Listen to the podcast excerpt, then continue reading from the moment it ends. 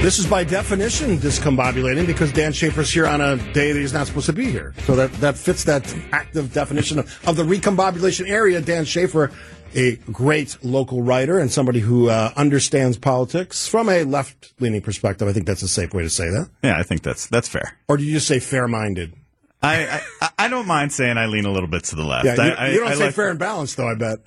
I do not. That, that one's taken. All right, so not that I want to spend a lot of time on the Packers, but I know you're a big sports fan. What'd you That's think? right. What'd you think? You know, I think it had some encouraging moments. Uh, I think- but I think this whole season is about growth and development and not necessarily about the results at the end of the game, right? I mean, this is the, the youngest roster in the NFL. Uh, they're going to take their lumps a little bit. This was a winnable game. And you know the the, the officiating call on the Ugh. the backwards pass I don't get what- definitely seemed like I don't get what they're doing. I, I feel like they got away with one there. There was the play on the the extra. I don't know if it was the extra point or a field goal. There, the uh, tight end blocking just didn't get out of his stance He ever, and decided to they take got the blocked. play off. Yeah. Hey, So- let that guy run by me and block that kick, which bet- kind of mattered in the score because at Exactly. the end They, coulda- could have kicked that field goal Oh, instead of yeah. All right, so we could we could spend another half hour, but I don't want to.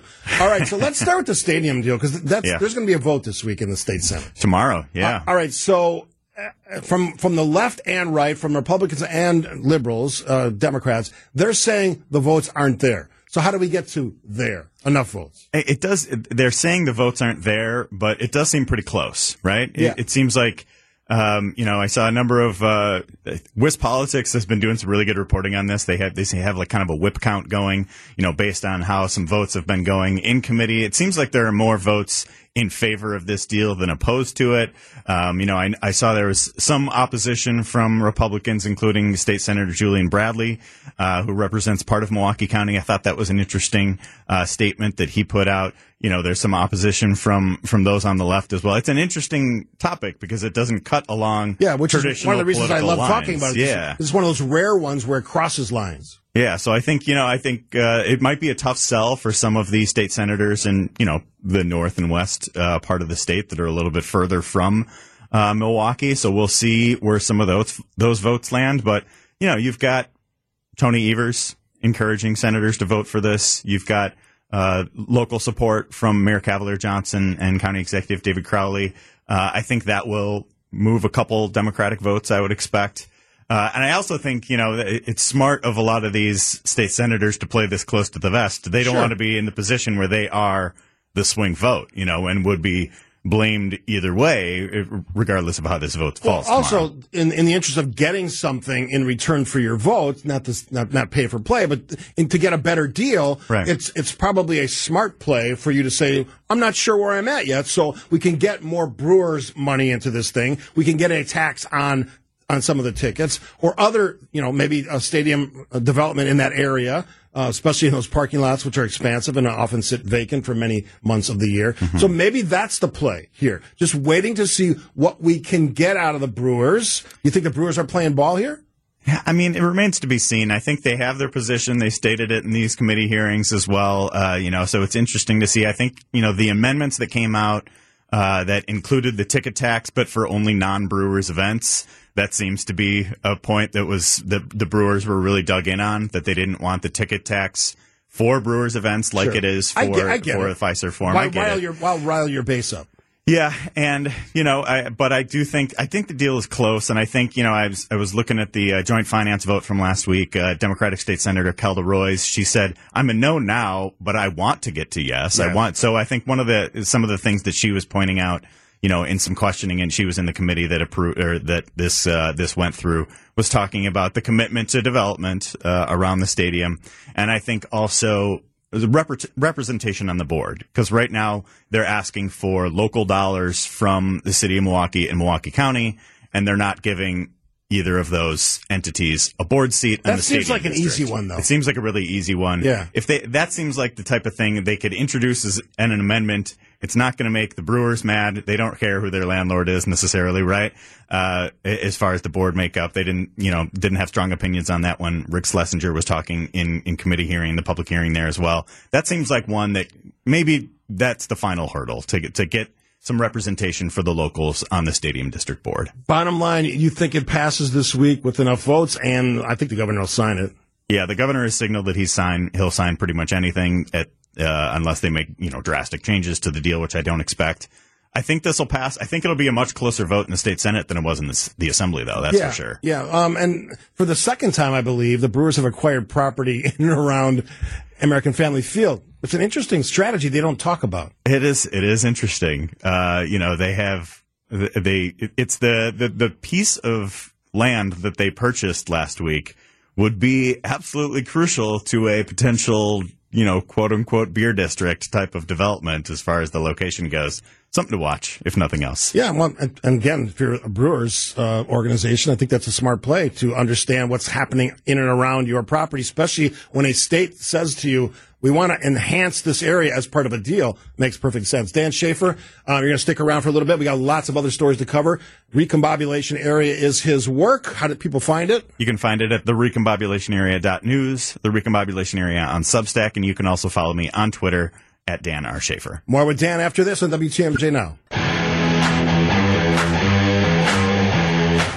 Joined in studio by Dan Shafer from the Recombobulation area talking politics. Now, every time the Marquette University Law School poll comes out, you do like an, an analysis of the numbers. So, what was your takeaway? Then I'll disagree with you after that. no, I d- yeah, I do an in-depth breakdown. I dig into the crosstabs. I look at these, you know, under the radar numbers as well. Uh, I had a number of takeaways from this one, and I think you know everybody uh, saw the headline.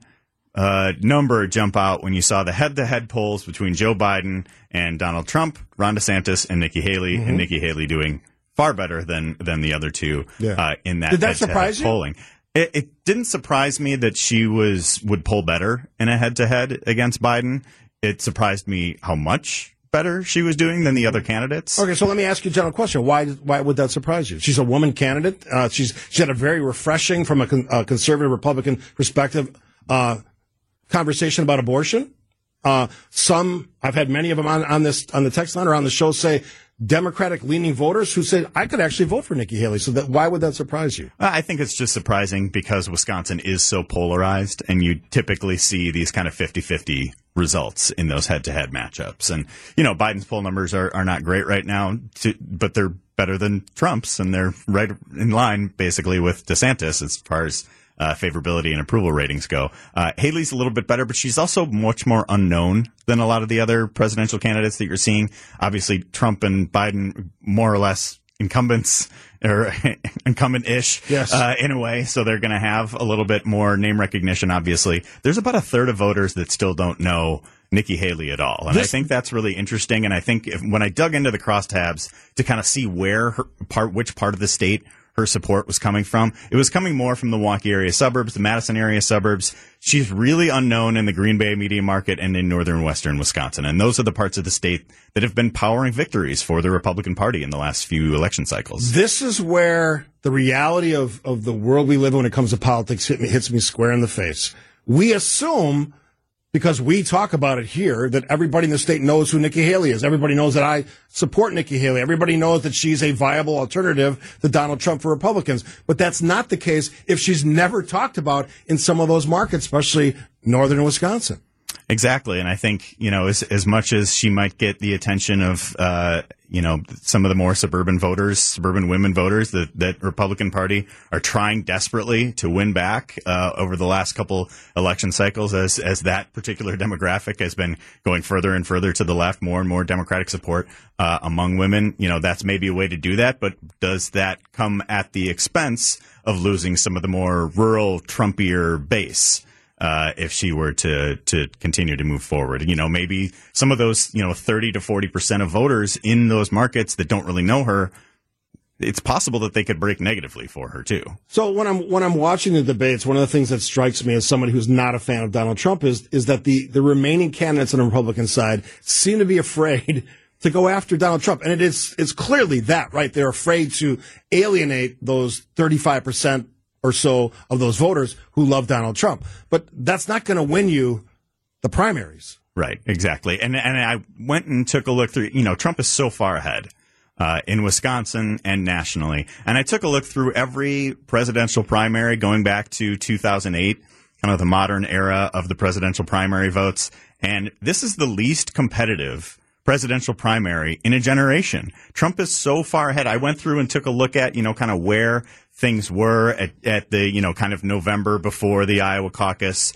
Um, you know, Hillary Clinton led Bernie Sanders by about 20 points. Herman Cain was slightly Oh, ahead yeah. of Mitt Romney in the 2012.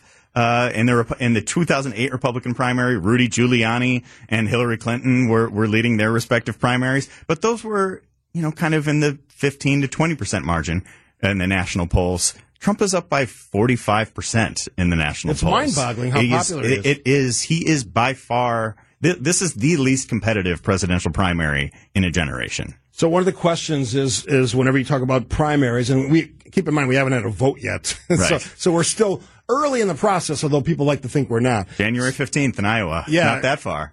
And actually, I, I think one of the other candidates besides Trump could do pretty well in Iowa, whether that's Ron DeSantis or Nikki Haley. But we shall see what Iowa wants to do as far as that vote. But when you look at the the possibilities for a general, and you and I were talking during the break, Robert Kennedy, Robert F. Kennedy junior mm-hmm. That's a real campaign. That's a guy who who seems to have some pretty widespread support early on in the process before people they know the name, they don't necessarily know what he stands for. He's, he's got a lot of name recognition being a Kennedy.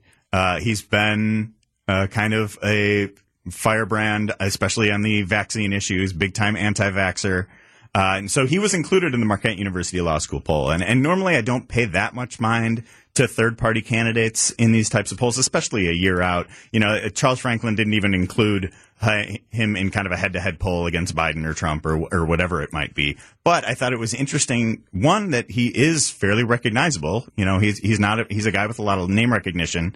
Uh, he also has some pretty high favorability numbers within the Republican Party in particular. So he's at 48% favorable to 21% unfavorable in the Republican Party. On the Democratic side, he's at only 11% favorable to 61% unfavorable. And now I think when you're looking at third party candidates, a lot of times in the past, they have pulled from the Democratic side. I think if, I think if RFK Jr. actually ends up getting on the ballot, I think he'll pull more votes from Trump or whoever the Republican candidate might be uh, than Biden. I think that's right. And, and one of the interesting things will be as, Trump starts to move along in this process, and again, how someone's going to juggle his his legal court schedule and campaign. Maybe he doesn't. Maybe he thinks he doesn't have to because that seemed to have worked for him so far.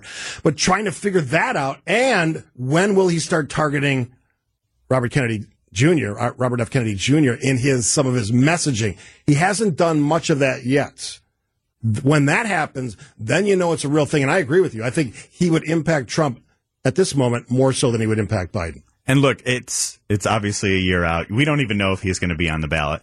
But Wisconsin is a state where four of the last six presidential elections have been decided by less than 1%. We are the closest swing state in the nation. The two exceptions, obviously, the two times Barack Obama was on the ballot. Right. He's pretty popular. Um, but we have such close elections here that if you have a third party candidate who is going to be on the ballot, that's going to matter. All right, a couple local stories. We'll, we'll finish off with Dan Shafer from the recombobulation area after this on WTMJ now. Last couple minutes with Dan Shafer from the recombobulation area. How do folks find that? You can find me at the recombobulation area dot news, the recombobulation area publishing on Substack. You can also find me at Dan R. Shafer on Twitter, where. I'm occasionally, occasionally tweeting about things other than the Milwaukee Bucks. Yes, you are a you are a Bucks ambassador, even though you're not paid to be. You, you are a strong Bucks fan and, and a fan of sports, as we found out earlier in, in the uh, half hour. All right, so um, a couple things. Apparently, there's an investigation going on, a federal investigation. A couple of Milwaukee Alder people, um, they have not been named. Uh, it has to do with this Frank Productions Developments 4,000 seat concert facility in the Deer District, owned by the Milwaukee Bucks. Um, I'm not sure m- about more than that in this investigation, including some of the information that I've seen says they may not even be charged at some point. So, what do you know? What have you heard? And is this a story that's going to have legs? Remains to be seen what, what exactly this is about. You know, these, these investigations can be, you know, it, could be a situation where they're investigating people on the council. They could be talking to people on the council about another investigation. I mean, we, we really have no idea. Uh, where things are at this point, I imagine we'll be hearing more as the week unfolds about about what exactly this is about. All right. So this one, I always hesitate because I know you've, you've made some comments about this. in Wauwatosa, they're telling their employees to kind of dial down some of the Christmas cheer and Christmas love. Red and green lights apparently not a big, not something that's popular. And then there's this. And I, I never want to go too far down the road of just trying to blow people up for, for saying things. Look, snowman, snowman has been a term forever, right? If I could guarantee if you t- took anybody left or right, Democrat, a Republican, liberal, conservative, and you, you said, kid, what is that? And they, they would say snowman. Well, apparently in a release to their employees, the deputy uh, city administrator, I don't have her name in front of me, referred to snowmen as snow people. Just, I'm going to actually talk about this in a little bit. This, this is the absurdity of language. We are trying, this, in my opinion, we're trying too hard on this stuff. That's that's all I'm going to say about it. We're trying too hard. Yeah, but can't but can't we just roll our eyes and move on with this? We can, but but it, it doesn't have to be. It has become. I saw it picked up in national news and yes, conservative media cycles. It's dumb. It is dumb, but can't we just roll our eyes and move on? We we're sick of the division with this kind of stuff. I mean, come on, who cares? What shouldn't the deputy city administrator, who, who probably in Wauwatosa is a thriving city, doing some pretty good work, I would imagine, shouldn't they understand that when you do things like this? You're going to call attention to something that doesn't, it's a snowman, for Pete's sakes, or snow people as this woman refers to it. Why would you want to bring that ridicule, all this instant analysis from everybody across the country, maybe the world now, to your city for no good reason? That, that would be my, as a former leader, I would say don't do that. You can think that if you want to, and you can call it a snow person or snow people, but don't bring more scrutiny and scorn on something that is such a insignificant topic. And yeah, I'm talking about it because this stuff drives me nuts as a former leader. That's all I'm saying. I guess, but I mean, it's an internal message. You know, I, it seems like it was in response to some other complaints that were happening. Maybe they were trying to handle those. I really don't think this is a big deal, frankly. No, you're good with it. I'm. I mean, it's. You're not going to call them snow. People. I'm not going to call them snow people. but, That's the admission I, I, was looking I'm for. I'm not going to call them snow people, but I'm just. I just don't really think this is a big deal at all. If, if somebody right. sees this, I think we can all just recognize that this is just one of those things that sometimes you know cities have to be careful about mixing religion and things and they're tr- maybe yeah, maybe tried to you know just misfire on this one. Let's all just roll our eyes and move on. Not a big deal. All right. Dan Shafer, always appreciate your uh, willingness to move and you, you moved from tuesday to monday and then you're off next week. That's we'll, right. we'll pick it up in two weeks Absolutely. Dan Have a good Thanksgiving. Yeah, you too as well. Uh, the recombobulation area is where you can find his great work. And how, how can you find it real quickly? The recombobulation area dot news. You can become a free subscriber, get it in your inbox, or become a paid subscriber, support our growing local publication. Yeah, even though we disagree on some on some of the politics, he's one of the most brilliant political writers that we have here in southeastern Wisconsin, maybe Wisconsin. So thanks for taking the time. Appreciate you saying that.